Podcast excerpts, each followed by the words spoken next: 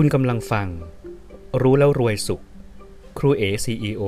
พอดแคสต์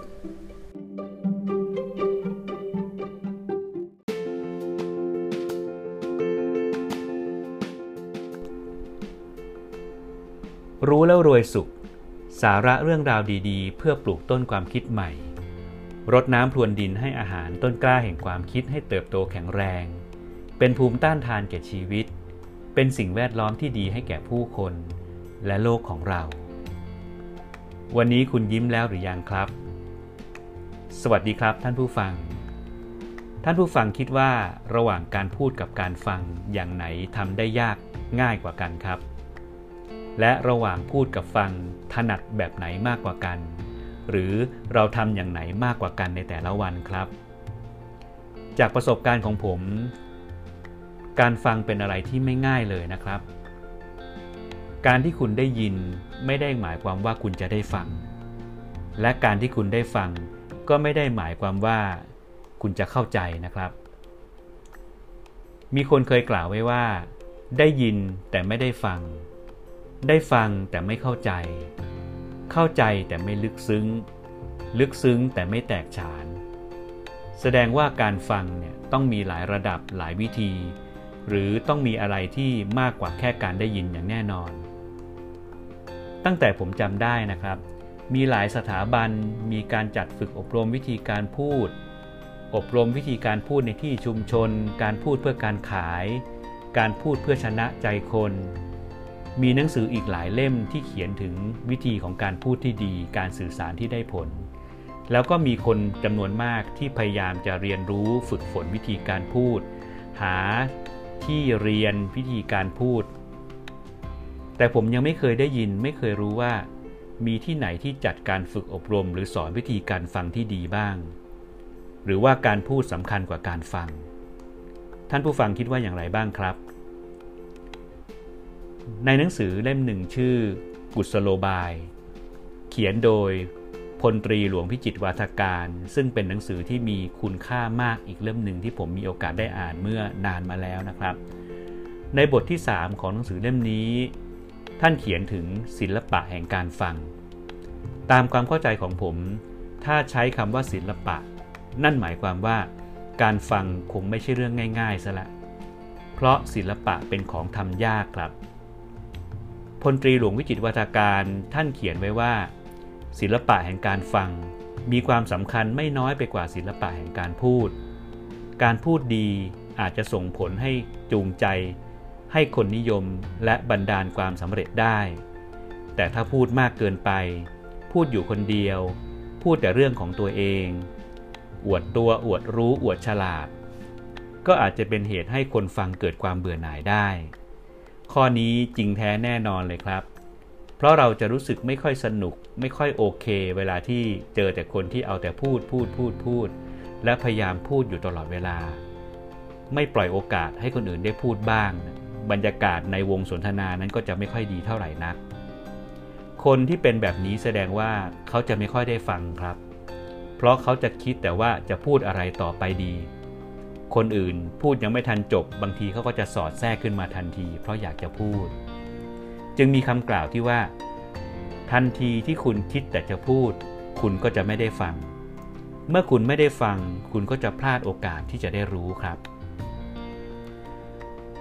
หลวงวิจิตวัฒการท่านได้ให้ความหมายของศิลปะแห่งการฟังเอาไว้ดังนี้ครับ ท่านผู้ฟังลองฟังนะครับ เพราะผมเชื่อว่าทุกท่านน่าจะนำไปใช้ประโยชน์ได้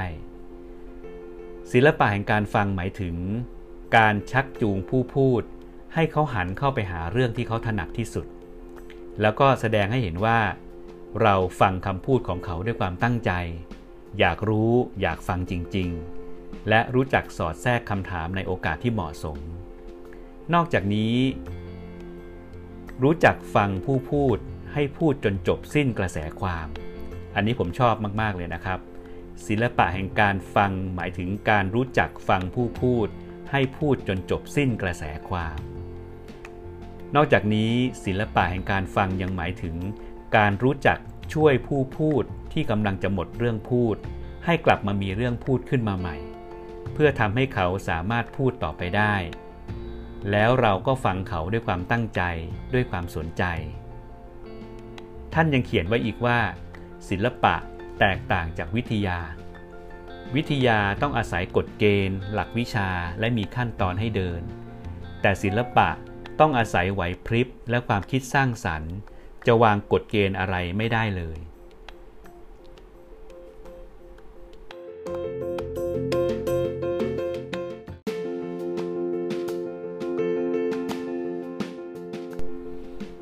ดังนั้น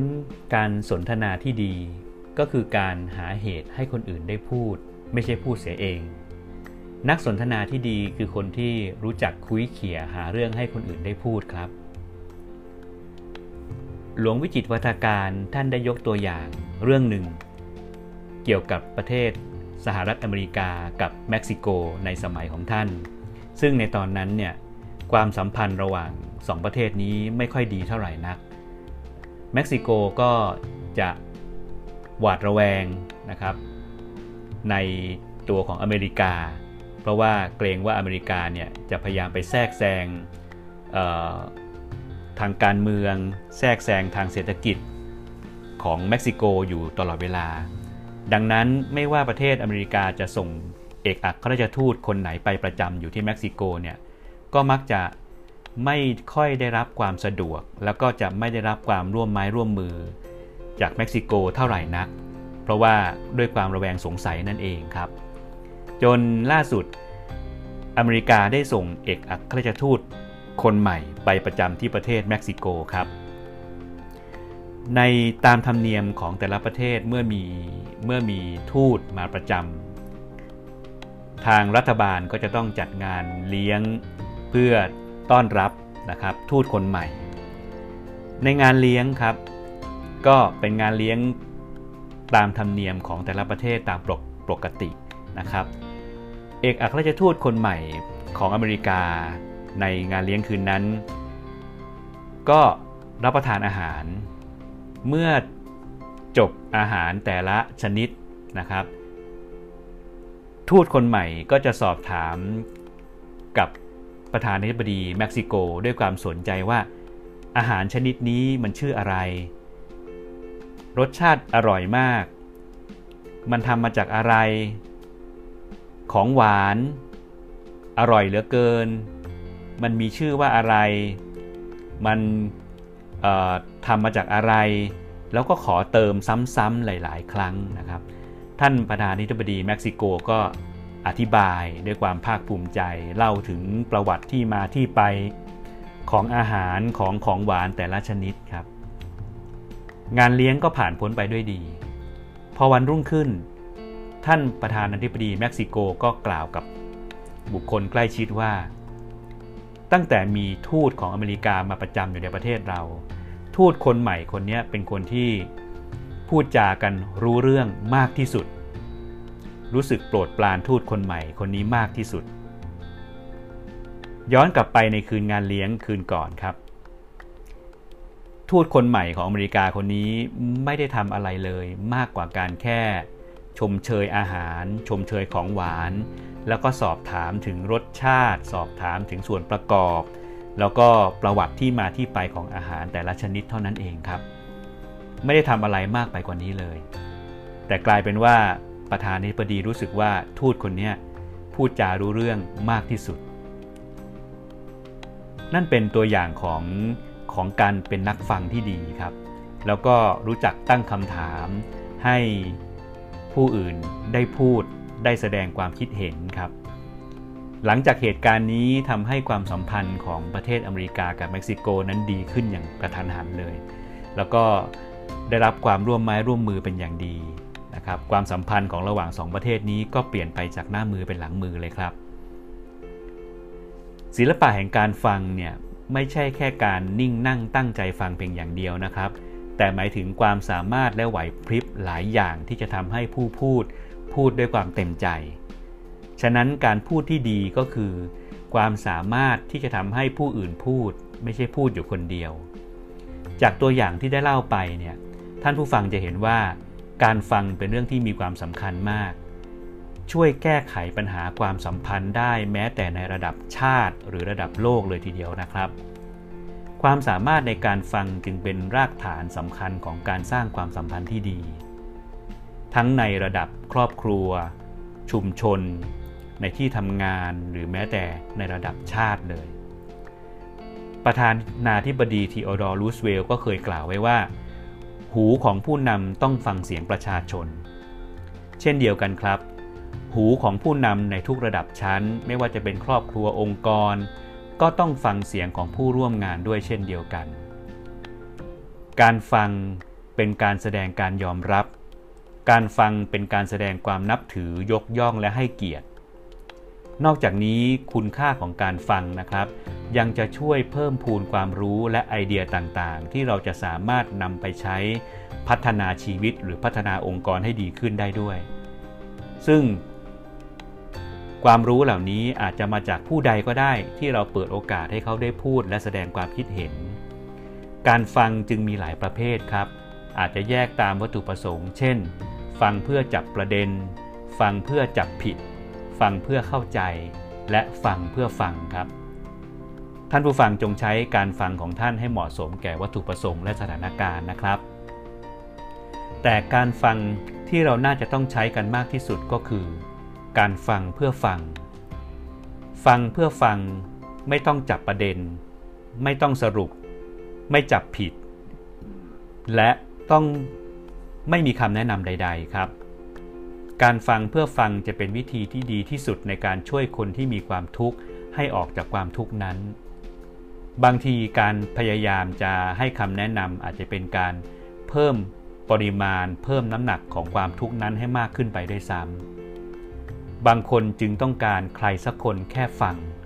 โดยไม่ต้องการอะไรมากไปกว่านี้นะครับ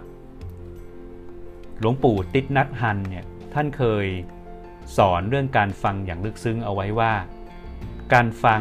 คือโอกาสที่จะได้ช่วยลดความทุกข์ของใครอีกคนหนึ่งได้ดีที่สุด แต่จงฟังสิ่งนั้นด้วยเป้าหมายเพียงหนึ่งเดียว คือการให้เขาได้ระบายความในใจออกมา แม้สิ่งที่เขาพูดออกมานั้น คุณอาจจะไม่เห็นด้วยก็ตาม คุณก็จงเลือกที่จะฟังเขาด้วยความตั้งใจ หากคุณต้องการจะแก้ไขความคิดของเขา ก็จงกระทำในภายหลังเถิด แต่ณวินาทีนี้ คุณแค่ฟังสิ่งที่เขาพูด เพราะการได้ทำสิ่งนั้นจะช่วยบรรเทาความเจ็บปวดของเขาออกไปทีละนิด ผ่านการสัมผัสสิ่งที่เขาเป็นอย่างลึกซึ้ง และเมื่อคุณได้ใช้เวลาณจุดนั้นกับเขาเพียงไม่นาน คุณก็จะไม่ใช่เพียงแค่ช่วยดูดซับความทุกข์ของเขาออกมา แต่คุณยังจะได้เรียนรู้ถึงสิ่งที่ละเอียดอ่อนที่สุดภายในหัวใจของตนเอง สิ่งนั้นก็คือ การเห็นใจผู้อื่น ขอให้ทุกท่าน จงมีความสุขและเป็นนักฟังที่ดีครูเอ๋ CEO สวัสดีครับ